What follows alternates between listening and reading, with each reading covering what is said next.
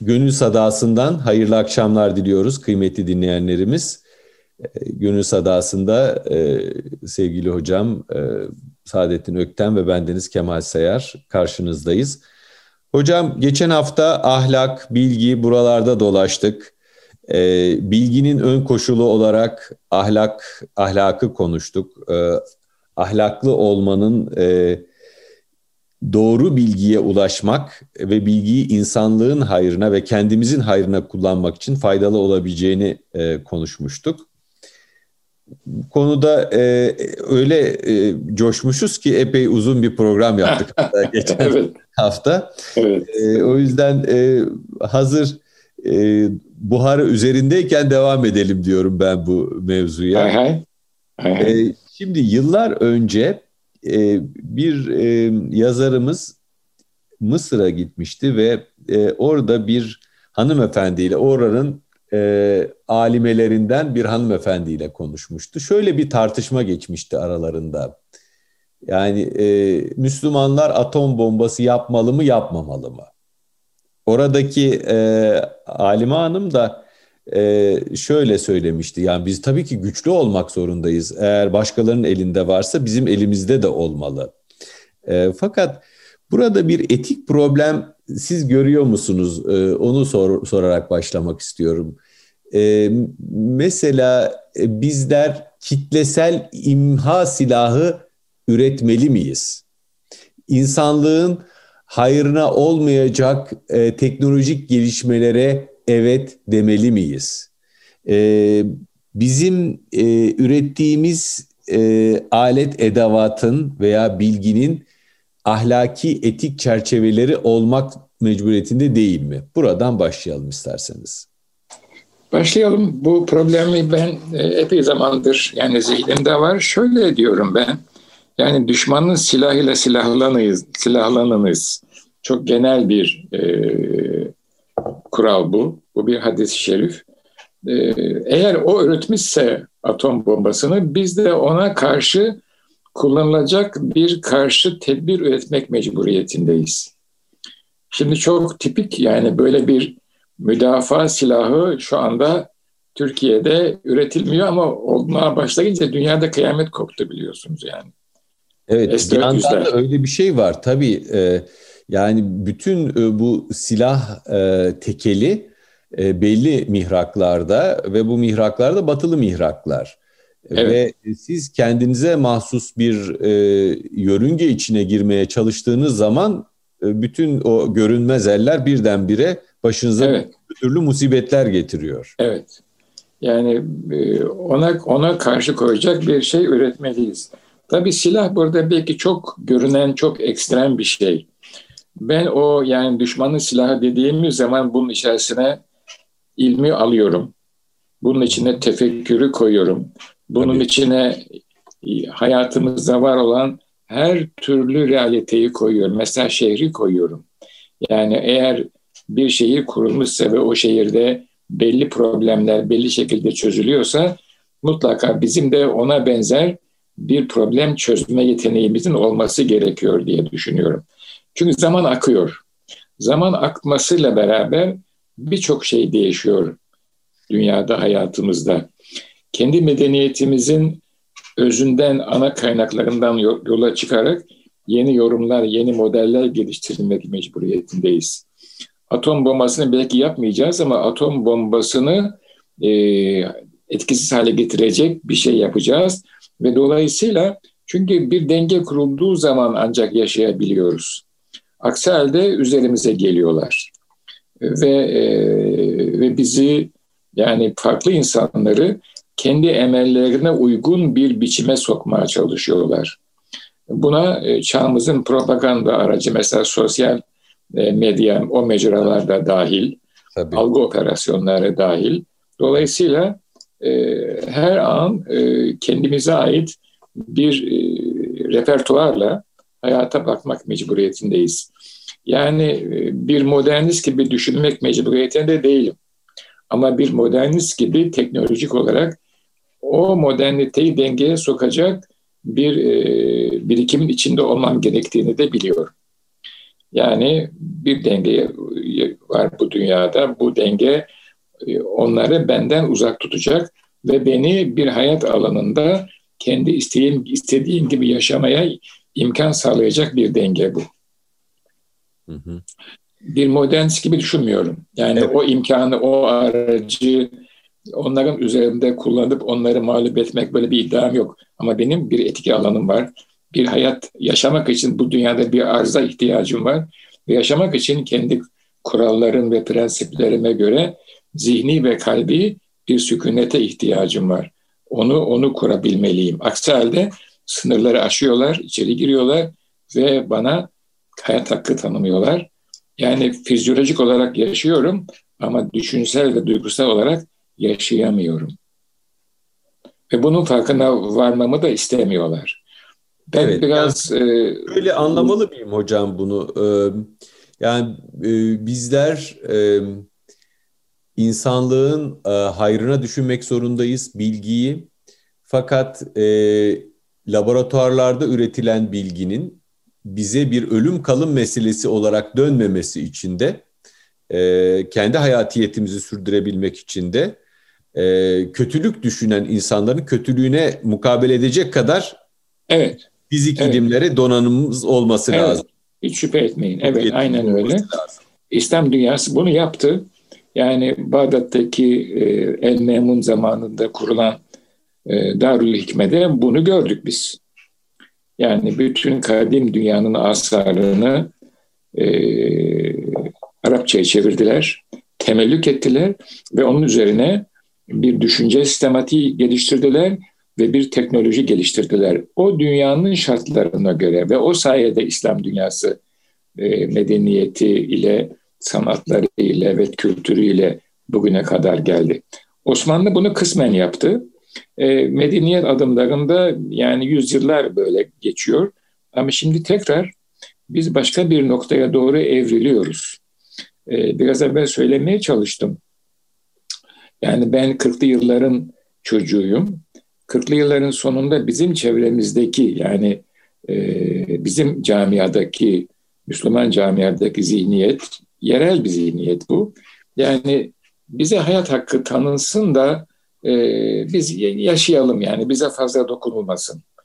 O çok reel bir e, tespitti o. Sonra baktık ki bize hayat hakkı tanınması için şimdi yeni bir konsept çıktı biliyorsunuz. E, tehdidi hudutların ötesinde kabul etmek. Evet. Biz gördük ki bir manada bize çizilen hudutlar var ve hudutların içerisine her an herkes gelebiliyor. O halde hudutlara biraz açalım dedik. altmışlı yıllar böyle geçti, yetmişler, seksenler vesaire. Şimdi biz hudutları biraz açtık. Bu açmanın içerisinde teknoloji çok ciddi manada var. Ama şunu çok net gördük. Gittiğimiz yerde o teknolojiyi tahakküm için değil, hizmet için kullanıyoruz.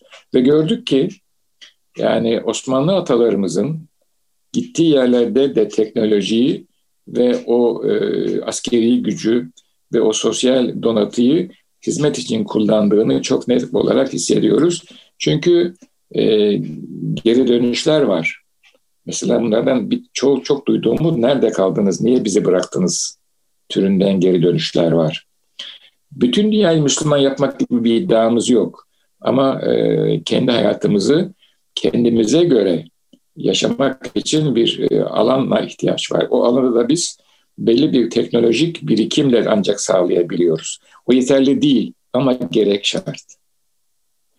Onu sağladıktan sonra veya onu sağlarken aynı zamanda kendimizi de teçhiz etmemiz gerekiyor. Ahlaki terbiye ve eğitimle.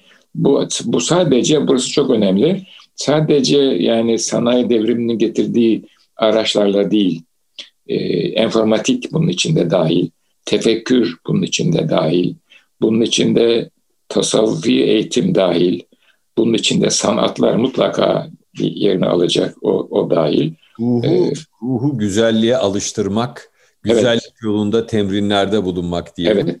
Nitekim... Evet. E, İman da bilgi de aslında bu dünyada ve ahirette e, mutluluğa açılan, itminana, huzura açılan e, kapının bir anahtarı. E, yani eğer bilgi bizi e, huzurlu bir varoluşa, e,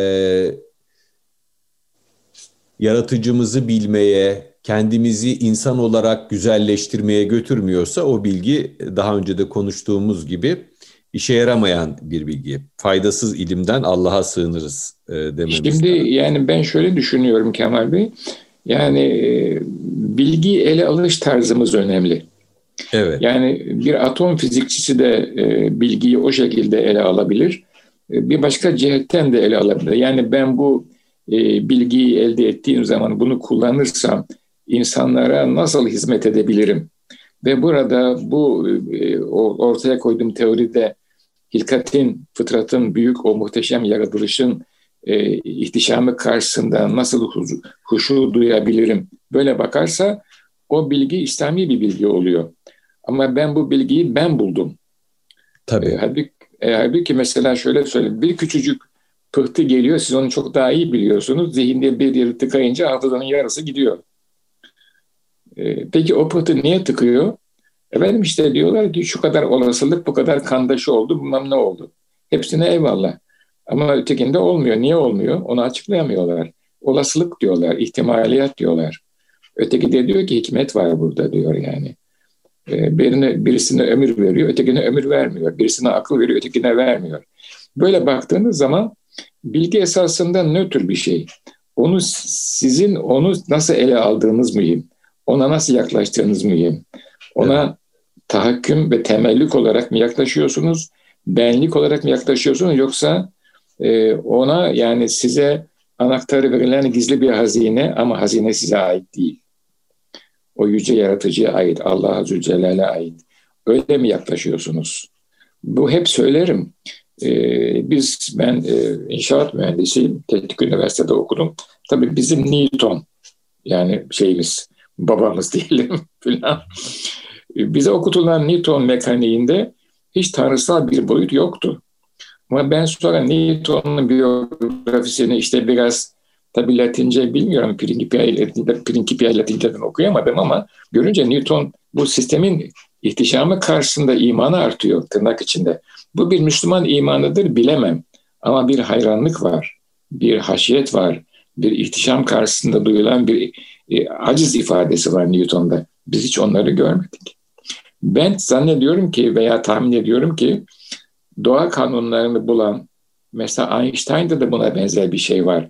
Onu, o da şöyle, hı hı. E, diyor ki tabiat, natür bir cep saatine benzer. Tabii şimdi genç dostlar cep saatini bilmeyecekler. Evet. Ama öğrenmeleri lazım. Biz diyor bu cep saatini dışarıdan dinliyoruz ve içinde şöyle bir mekanizma vardır diye tahmin edip bunu modelliyoruz. Ben bunu yaptım diyor Einstein. Aristo da bunu yaptı diyor.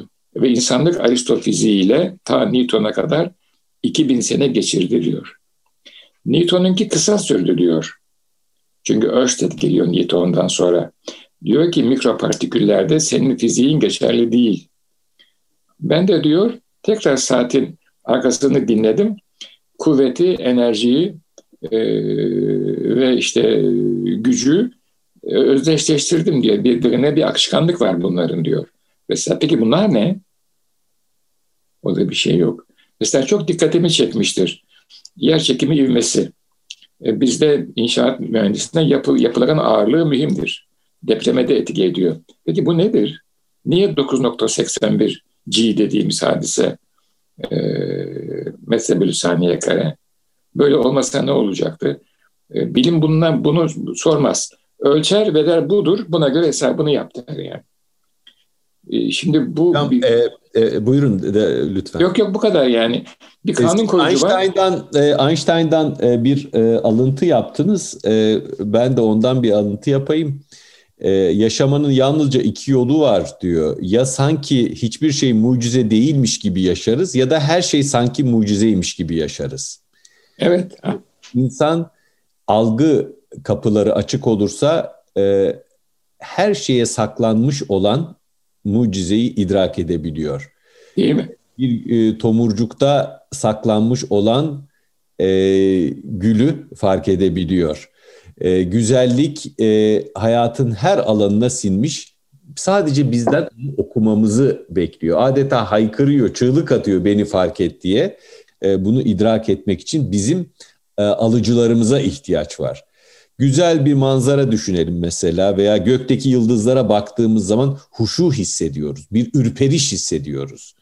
Huşu bizim benliğimizi adeta daraltıyor. Bizi dünya karşısında küçücük bir varlık haline getiriyor. Etrafımızdaki dünyayı genişletiyor. Bizimle dünya arasında yeni bağlar kuruyor. Bizim dünyayı yeni biçimlerde anlamamızı beraberinde getirebiliyor. Dünya ile aramızdaki sınırları kaldırıyor ve bize çok büyük bir bütünün parçası olduğumuzu hissettiriyor. O yüzden şimdi laf oradan geldi. Bilim kibirle beraber olmayacak bir şey. Yani evet. Bilmek kibirlenmeyi değil, tam aksine entelektüel tevazuya, benliğin küçülmesine, itidale insanı sürükler. Hayranlık, evet.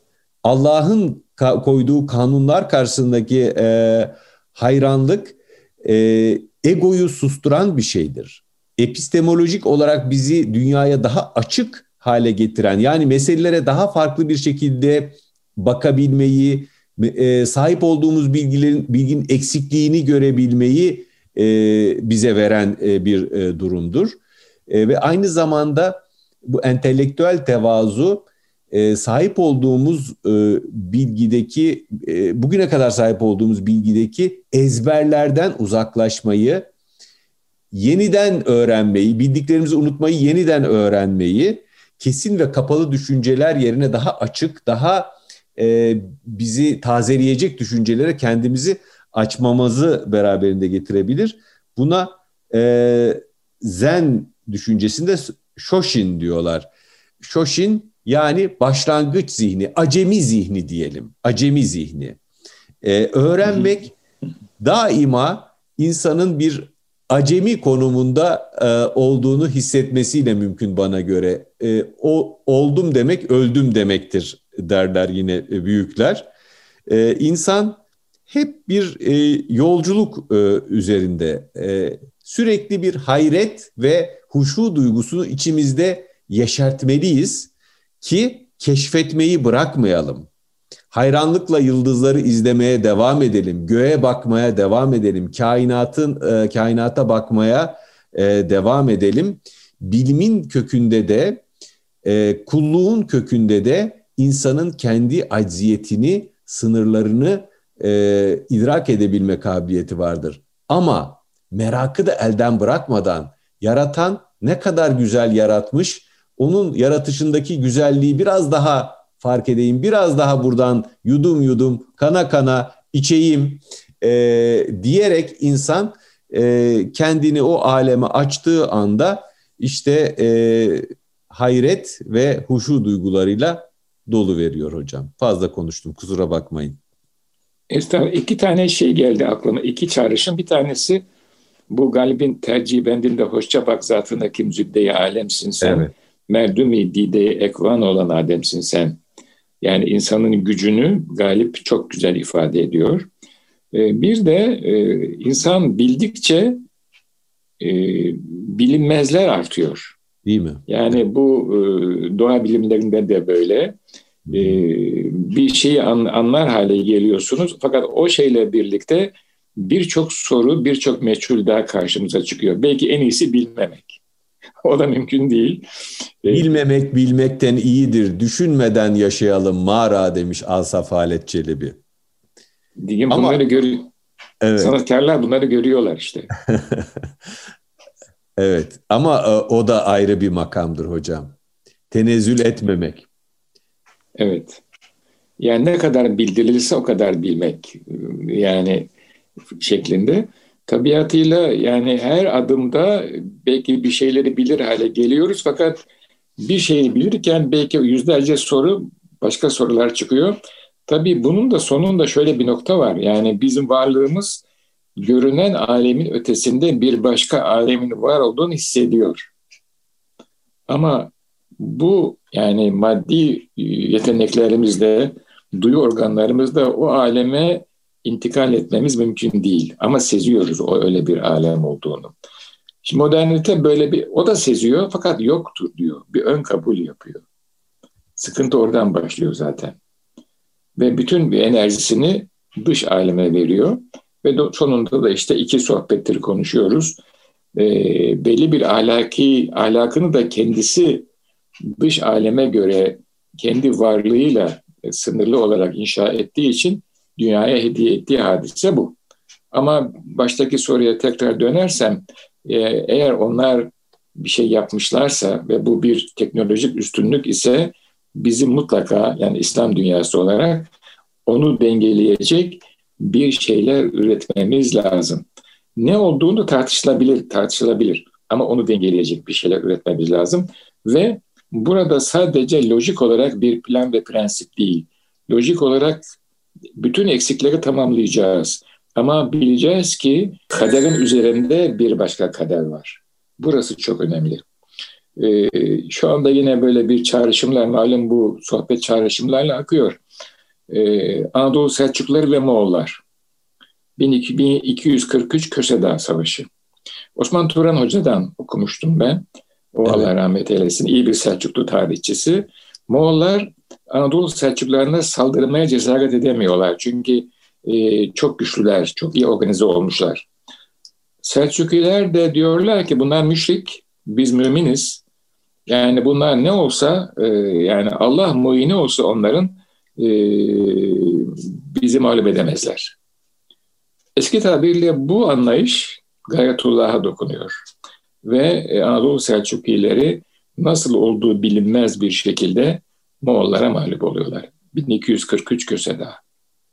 Hı hı. Böyle bir anekdot aklıma geldi. Fakat e, bin üç yüzlerin hemen başında e, Moğol Hakan Gazan Han Müslüman oluyor. Çünkü Anadolu Selçukilerinin duygusal ve zihni birikimi Moğollara göre çok üstün. Onları dönüştürüyor. Yani burada galibin hükmü gerçek olmuyor. Mağlubun hayat tarzı öbürlerini dönüştürüyor. Bu aynı şekilde Roma'da da böyle. Cermenler Roma'yı talan ettiler. Roma e, fizik olarak Cermenlere mağlup oldu. Ama bir asır sonra bütün Cermenler Romalı olmaya başladılar. Neden? Çünkü onların düşüncesi ve duygusu Cermenleri dönüştürecek kadar güçlüydü. Bu iki örnek bana şunu hatırlatır. Belki fizik olarak bir şekilde geri olabiliriz. Yani onun topu daha uzun menzilli olur. Füzesi daha ileriye gider. Ama şurası çok önemli. Kendimize ait değerlerimiz ve hayat biçimimiz ve duygusallığımız eğer yerindeyse, güçlüyse ve kendi çizgisi içerisinde bir anlam ifade ediyorsa o insanları da dönüştürmek mümkün olabilir diye düşünüyorum. Nitekim İncil'de, İncil'de bir ibare var. Bana çok çarpıcı gelir. Kırgından önce kibir ve düşmeden önce mağrur ruh gelir diyor. Ee, kibri gördüğünüz yerde bir musibet eşikte bekliyordur. Yani bu bilimde de böyle, siyasette evet. de böyle, devlet yönetiminde de böyle, evet. efendim ordu olarak gücünüzü abartmanızda da böyle. Ee, o yüzden her zaman e, nefs, nefs selameti kendini sorgulamakta, e, kendini sigaya çekmekte bulmalıdır. Ben nerede hata yapıyor olabilirim, nerede hala kusurlu olabilirim, kusurlarımı nasıl izale edebilirim suallerini sorması lazım gibi gelir bana. Evet, evet, evet. Orası çok önemli. Dolayısıyla yani e, belli bir birikim tabii ki olacak ama bu birikimi modernitenin zihni kodlarıyla değil, kendi zihni kodlarımızla geliştireceğiz. Yani biz modernitenin zihni kodlarına mahkum olursak, modernist, bu bir anlam, bu bir felsefi kavram yani modernist dediğimiz hadise, yani akılla yürüyen, sadece akılla yürüyen ve akıldan başka rehber tanımayan, çok kaba çizgilerle söylemeye çalışıyorum. Akıl büyük bir nimet ama aklın ötesinde onu yöneten bir başka güç daha var. Ve o güç bir ilticagah. Ona sığınmak, ondan her an için yardım istemek çok önemli bir hadise. Ve mesela rahmetli peder çok dua ederdi. Büyüklerden işittim. Ya Rabbi beni bana bırakma. Çok Türkçe basit bir dua. Çok beni bana bırakma. Devam ediyor. tevfikatı ilahiyeni bana refik eyle. yetmiş senenin öncesinden gelen dualar bunlar. Beni bana bırakma. Biz geçtiğimiz programlarımızdan bir tanesinde konuşmuştuk. Hatta e, kitaplarda da yer aldı. E, benim bir e, dostumun dedesinin duası da tut demeden tut elimi. İşte evet. Ne evet. Güzel. Çok benziyor babanızın duasıyla. Tabii tabii tabii. Sen benden önce hissedersin biz... düşeceği mi? Tut demeden evet, tut. Evet, evet, evet, evet, evet. Çünkü biz ne zaman elimizin tutulacağını her zaman tutulması lazım. Onu biz bilemiyoruz. Bazen kaptırıp gidiyoruz hayatın akışına. Tabii. E, halbuki öyle değil işte, hayat öyle değil. Böyle bir böyle bir akış içerisindeyiz efendim yani. Hayatta bilgi de böyle bir şey. Ahlak önce geliyor. O bilginin nasıl kullanılacağını söyleyen ahlak önce geliyor. Ve o ahlak İslam medeniyet tasavvurunun ahlakı, peygamber ahlakı. Tabii ki atom atom fiziğini öğreneceğiz, atomu çözeceğiz, parçalayacağız vesaire. Bunların hepsi Cenab-ı Allah'ın verdiği akıl ve kudret ve keşif sayesinde oluyor. Bunlar hepsi birer lütuf aynı zamanda. Bize ait değil. Ama Allah bize vermiş onları. Alim bir isim. Biz de biliyoruz. Onun bilgisi sonsuz, bizimki sonlu. Ama biliyoruz. O bilgi sayesinde bir şeyler üretiyoruz. İşte onu ötekinin e, bize olan tasallutunu dengede tutmak için kullanmak mecburiyetindeyiz.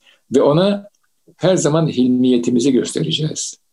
Yani o üzerimize gelse bile onu bir yerde tuttuktan sonra ona bir tebliğde bulunacağız. Bu tebliğimiz yaşadığımız hayat tarzıyla olacak. Göstereceğiz sadece. Biz böyle düşünüyoruz, böyle yaşıyoruz. Bu hayattan böyle... En çok yakışan şey hilimdir diyebilir miyiz hocam? Tabii, tabii. Yerine göre. Ama genel manada doğrudur. Yerine göre. Yerine göre gazap da lazım. O geçici. Yerine göre... Gazap hep geçici, hep geçici olsun hocam. Evet. Hep geçici olsun değil mi? Evet, hep geçici. Çünkü çok yıpratıyor. Gazaba kapılan da yıpratıyor, karşıya da yıpratıyor. Yer, yerine göre. Cenab-ı Ali gibi kullanmak lazım işte gazabı. Tabii. E, hilim e, yani sabırlılık, temkinlilik gibi e, anlamlar da evet. içeriyor. E, bilgi e, özellikle bu günümüz toplumunda ürettiğimiz bilgi e, bazen çok bağlamsal olabiliyor. Yani bugünün bilgisi yarın e, boşa çıkabiliyor. Dolayısıyla hilim yani sabır ve temkin bilginin e, yerleşene kadar, sınanıp artık e, günlük pratiğimize aktarılana kadar, artık ondan vazgeçemeyeceğimiz e, e, kanaatimizde oluşuncaya kadar sabırla ve temkinli bir şekilde ele alınmasını gerektiriyor. Ve tevazu ile. Tevazu ile, teenni ile e, evet. ele alınması lazım sanki. Nereden evet, nereye bu, geliyoruz böyle? Nereden? Evet. nereden? Bu sohbetin akışı böyle efendim yani. Evet, evet, evet. Evet, yani bu e, tevazu ilmin bir e, parçası olmalı e, ve e, hepimiz tabii açık fikirli e, olmalıyız. Kendimizi her seferinde e, yenilemeye açık olmalıyız. Yunus'umuz gibi belki... Her dem yeniden doğarız, bizden kim usanası demeliyiz. Evet. E, müphemiyete açık olmalıyız. E, bazı şeylerin e, hemen çok kısa vadede bir kesinlik kazanmayabileceğini düşünmeliyiz. Yani partikül fiziğinden e, dalga fiziğine geçilmesi büyük bir sıçramaydı. Ama evet, evet. içinde, o dünyanın içinde dalga fiziği hayal edilemiyordu bugün. Evet. E, maddenin hem partikül hem dalga şeklinde davranabildiğini biliyoruz. E, dolayısıyla e, bazen insanı anlamakta e, tek bir model değil, birçok model e, gerekebilir. Tabii modeller zihni e, kavram, kavramsal yapılar. Her döneme göre modeller değişebiliyor. Ön kabulleri var, çıkarsamaları var, mantıksal, işe yarıyor. Ama modeller mutlak bilgi değil. Evet. Orası çok çok orası çok önemli. Halbuki modernite bize modelleri mutlak bilgi olarak sunar. Hocam sosyal bilimlerde de böyle bir şey var. Ee, mesela... Hele orada çok çok daha etkin. Çok. Hele yani orada çok daha etkin. Olmazsa fizik bilimlerde laboratuvara sokuyorsunuz bazı şeyleri. Evet. Laboratuvarda e, sınama, yanılma yöntemiyle bazı bilgileri elde etmiş oluyorsunuz. Fakat e, sosyal bilimlerde bir kavramsal model geliyor ve on yıllarca hiç sınanmadan, hiç itiraz edilmeden gerçekmiş gibi bu kabul ediliyor. Daha sonra bir akıllı adam çıkıyor, diyor ki ya bunu daha geniş örneklemlerde bir sınayalım bakalım. Bu gerçek mi, doğru mu? Sonra da onun çok da iler tutar bir yanı olmadığı fark ediliyor. Yani evet. bilim de, bilim de biraz zamanın mitolojisinden, havasından, ruhundan çok etkilenebiliyor. Biz bilimi böyle birdenbire sanki e, sosyal bilimleri özellikle kastediyorum. Ee, hani uzaydan e, gelmiş e, tartışılmaz e, hakikat içeren, e, tartışılmaz veriler içeren e, bilgi yumakları olarak algılamamalıyız. O da insan evet. mamülüdür, o da değişime tabidir. Mecelle'nin bir yasası vardı. Ezmanın tagayyürü ile ahkamın tagayyürü inkar olunamaz. Tebeddülü gibi bir şey belki de. Evet, yani zamanın değişmesiyle şartlar, kurallar da değişir. Bilimde de aynı e, hükümler cari ben, bana sorarsanız. E, bazen e, e, bir hadiseyi açıklayan bilim kaideleri bakıyorsunuz elli sene sonra artık e, geçerliliğini kaybedebiliyor. Veya farklı bir toplumsal yapıda geçerli olmuyor. Evet, evet. Yani bilimsel bilgi veya aklın sunduklarına da mutlak muamelesi yapmamamız gerekiyor galiba. Evet. Ben böyle anlıyorum. Ne dersiniz hocam? Bu çok doğru bir tespit. E, yalnız şöyle bir şey var. Şimdi e, yani sosyal bilimlerdeki bu mutlak veya değişmez hakikat anlayışı fizik bilimlerin etkisiyle ortaya çıktı Batı dünyasında on sekizinci yüzyılda. Evet. Özellikle Galileo ve Newton'un buluşlarından sonra sosyal bilimciler, siyaset bilimcileri, iktisatçılar dediler ki acaba bütün insanlara şamil e, sosyal yasalar da var mıdır? E, ve e, nasıl fizik yasaları bütün dünyada, dünya üzerinde geçerliyse, hatta evrende geçerliyse dediler ki acaba e, sosyal bilimlerde, siyaset biliminde böyle yasalar var mıdır? Ve tabii böyle bir yasayı ortaya çıkardığınız zaman çok güçlü oluyorsunuz. Çünkü zamana ve zemine bağlı olmayan bir e, realiteyi insanlara söylüyorsunuz. E, ve arkalarına da e, sanayi devriminin getirdiği büyük gücü aldılar. E, mesela Marksist düşünce böyle çıktı. Ama e, Marx'ın beklediği neredeydi? Sanayide çok ilerlemiş memleketlerdeydi. İngiltere'deydi, Fransa'daydı. Çok sonra ortaya çıkan Almanya'daydı. Ama nerede patladı hadise? Bir tarım toplumu olan Rusya'da patladı. Ve belli bir zaman yaşadı. İngiltere nasıl çözdü bu hadiseyi? Ee, ezilen sınıflara biraz imkan açtı. Sosyal hadiseyi yumuşattı, gevşetti. Bitti hadise yani. Orada bir şey olmadı. Halbuki sanayi devriminin başında baktığınız zaman çok ciddi gerilim, gerilimler var İngiltere'de. Sömürgeleri ciddi manada kullandı vesaire. Şimdi aynı realite Türkiye'ye gelince, Türkiye'deki siyasal erk bunu mutlak hakikat olarak kabul etti. Türkiye'de buna uymayan ciddi reaksiyonları budadı. Şiddetle budadı. Bu da çok mühim bir yaraya yol açtı. Şimdi onları toparlamaya çalışıyoruz. Neticede sosyal modeller belli bir zaman için geçerli ve belli bir toplumsal yapı için geçerli. Böyle bir bakmak lazım hadiseye. Aksi halde geçerli değil. Hatta ben biraz daha ilerisini söyleyeyim. Fizik dediğimiz yani bütün dünyada geçerli olan fizik kuralları bile eğer bir yaratı, yaratıcı tarafından o kanunun vaz edildiğini kabul ediyorsanız o kanuna, o yasaya sizin iç dünyanıza verdiğiniz prestij başkadır. Kendi kendine var olmuş kabul ediyorsanız verdiğiniz prestij, verdiğiniz değer başkadır. O kanunla siz sınırlı kalmıyorsunuz. Onu kullanmaya başladığınız zaman bu menşe meselesi çok önemli bir hale geliyor. Bunu ben buldum, bu bana aittir, bu dünyada değişmez dediğiniz zaman siz adeta o malın e, sorumsuz ve tek sahibi olarak kendinizi hissediyorsunuz. Ama bu yaratıcının koyduğu bir kanundur. Ben de onun bir kuluyum. Bu kanunu bulmak bana nasip oldu dediğiniz zaman sizin omuzlarınızda ciddi bir mesuliyet duygusu var. Bu mesuliyet duygusu ile beraber hayata baktığınızda iki kadar bunu sorumsuz kullanamazsınız. Bu mümkün değil. Çünkü bana sorar diyorsunuz.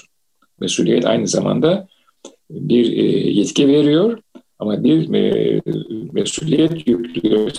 Bir sorgulama hadisesi var. Yani bakış açısı çok önemli bir bu, bu noktada. İktisatta da hadise böyle. Mehmet Genc'in kitabında okumuştum. Çok mühim. Osmanlı iktisadının çok temel bir prensibi, iaşe prensibi. Yani halife diyor ki bu ümmet bana e, vediatullah'tır, Allah'ın emanetidir. Bunlar pazara çıktığı zaman bir malın ihtiyacını gideremiyorlarsa Allah bana sorar. Eğer o mal Türkiye'de bulunmuyorsa Osmanlı memleketine ben onu getirmek mecburiyetindeyim. Bu merkantilist anlayışla yüzde yüz zıt bir e, yaklaşım. Orada pazarı kısarım, ihracatı arttırırım, ithalatı azaltırım. Böylece servet temerküz eder. Osmanlı anlayışında bu servet böyle temerküz etmiyor. Peki sonunda servet, servet temerküz ettiği ne oldu? E şimdi ne olduğunu görüyoruz. Latinler... Bu konuda çok mühim eleştiriler var. Şimdi bakın bu pandemi döneminde mesela e, insanların önemli bir kısmı fakirleşirken e, dünyanın e, zenginliğini elinde tutan üç beş kişi, evet. elli altmış kişi çok e, servetlerine servet eklediler. Ve onların servet artışının e, çok cüzi bir miktarıyla bütün dünya aşılanabiliyor.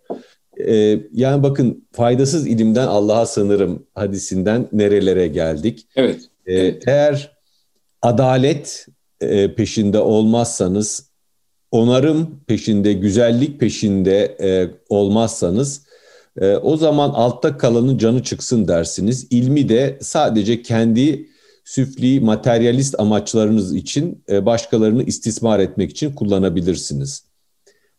Servet bu manasıyla servet bir tür yağmacılığa dönüşüyor. E, tabii, yani, tabii tabii tabii tabii. E, onurlu yaşama hakkını e, gasp etme ve bazı insanlara insan altı muameleyi reva görürken bazı insanlara da neredeyse tanrısal e, bir takım e, imtiyazlar vermeyi beraberinde getiriyor.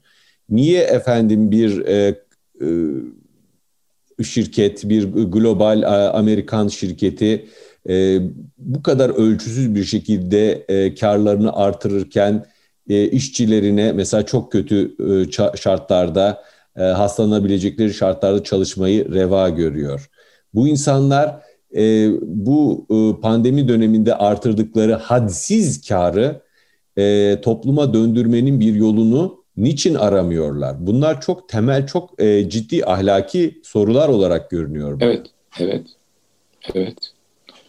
İşte bu yani kapitalizmin açmazları bunlar ve dünya böyle gidiyor. Şunu hiç unutmamak lazım. Bu dünyada herkese ihtiyaç var. Yani en alt dediğimiz yani gelir seviyesi en düşük insana da ihtiyaç var. En üstte de ihtiyaç var. Bu bu çok önemli bir şey. Yani öbürleri olmadan o en üst insan bu dünyada yaşayamaz. O, o, o mümkün değil. Bunu görmeleri lazım. Ve burada sadece lojik olarak çizilen ve insanlara empoze edilen ki bu şimdi öyle oluyor bu sosyal medya, medya mecralarında. Diyorlar ki bizim çizdiğimiz sınırların ötesinde bir sınır, bir biçim düşünmeyin bile. Mümkün değil bu diyorlar. Ve, ve insanları korkutuyorlar. Ben de diyorum ki bir yaratıcı var. Bakalım o ne diyor, onun muradı ne? Ve böyle gidiyor. Şimdi bu şeye benziyor yani. Büyük bir kırılmanın eşiğinde gibi görünüyor dünya. Ama inşallah çok büyük bir yani insanlar çok azap çekmeden yumuşak bir geçiş olur diye düşünüyorum. Bilemiyoruz yani. Kader, takdir Cenab-ı Rabbül Alemin'e ait. Onu öyle söyleyelim isterseniz. Evet hocam. Yapacak başka bir şey yok. Ee, Biz işimize yap, işimize benim küçük bir ölçeğim var. Neyler, neylerse güzel eyler diyelim. Evet, evet. Akşerleri hayreyler diyelim. E, dilerim ki e, bu rekabetçi e, ve gücün hakkını, hakkın gücün önüne koyan dünyada e, bizler yeniden ihtimama dayalı, e, özene dayalı, muhabbete e, güzelliğe dayalı e, yeni bir dünyanın kapısını aralamış oluruz post pandemi zamanlarda. Yani evet. Bu yaşadıklarımız bize inşallah bir şeyler öğretmiştir. E, insanın mağruriyetinin, kibirlenmesinin e, bize hayırlar getirmediğini inşallah öğretmiştir diye temenni edelim. Küçük bir şey ekleyip bitirelim isterseniz. Ee, bana şöyle bakmayı öğrettiler. Evet, hayatta büyük merhaleler var, büyük aşamalar var, büyük safhalar var. Tamam, ama sen şu anda ne yapıyorsun? Tabii. Pandemi süreci, işte belli bir yaş, belli aşı imkanları ve vesaire her an bize verilen bir nimet. Yani biz büyük bir istikbali bekliyoruz, evet doğru, ama şu anda da zamanımızı boşa geçirmiyoruz. Siz de, ben de gördüğüm kadarıyla böyle, muhterem dinleyiciler de böyle yapıyorlardır, ondan eminim. Çünkü dem bu demdir, dem bu demdir, dem bu dem.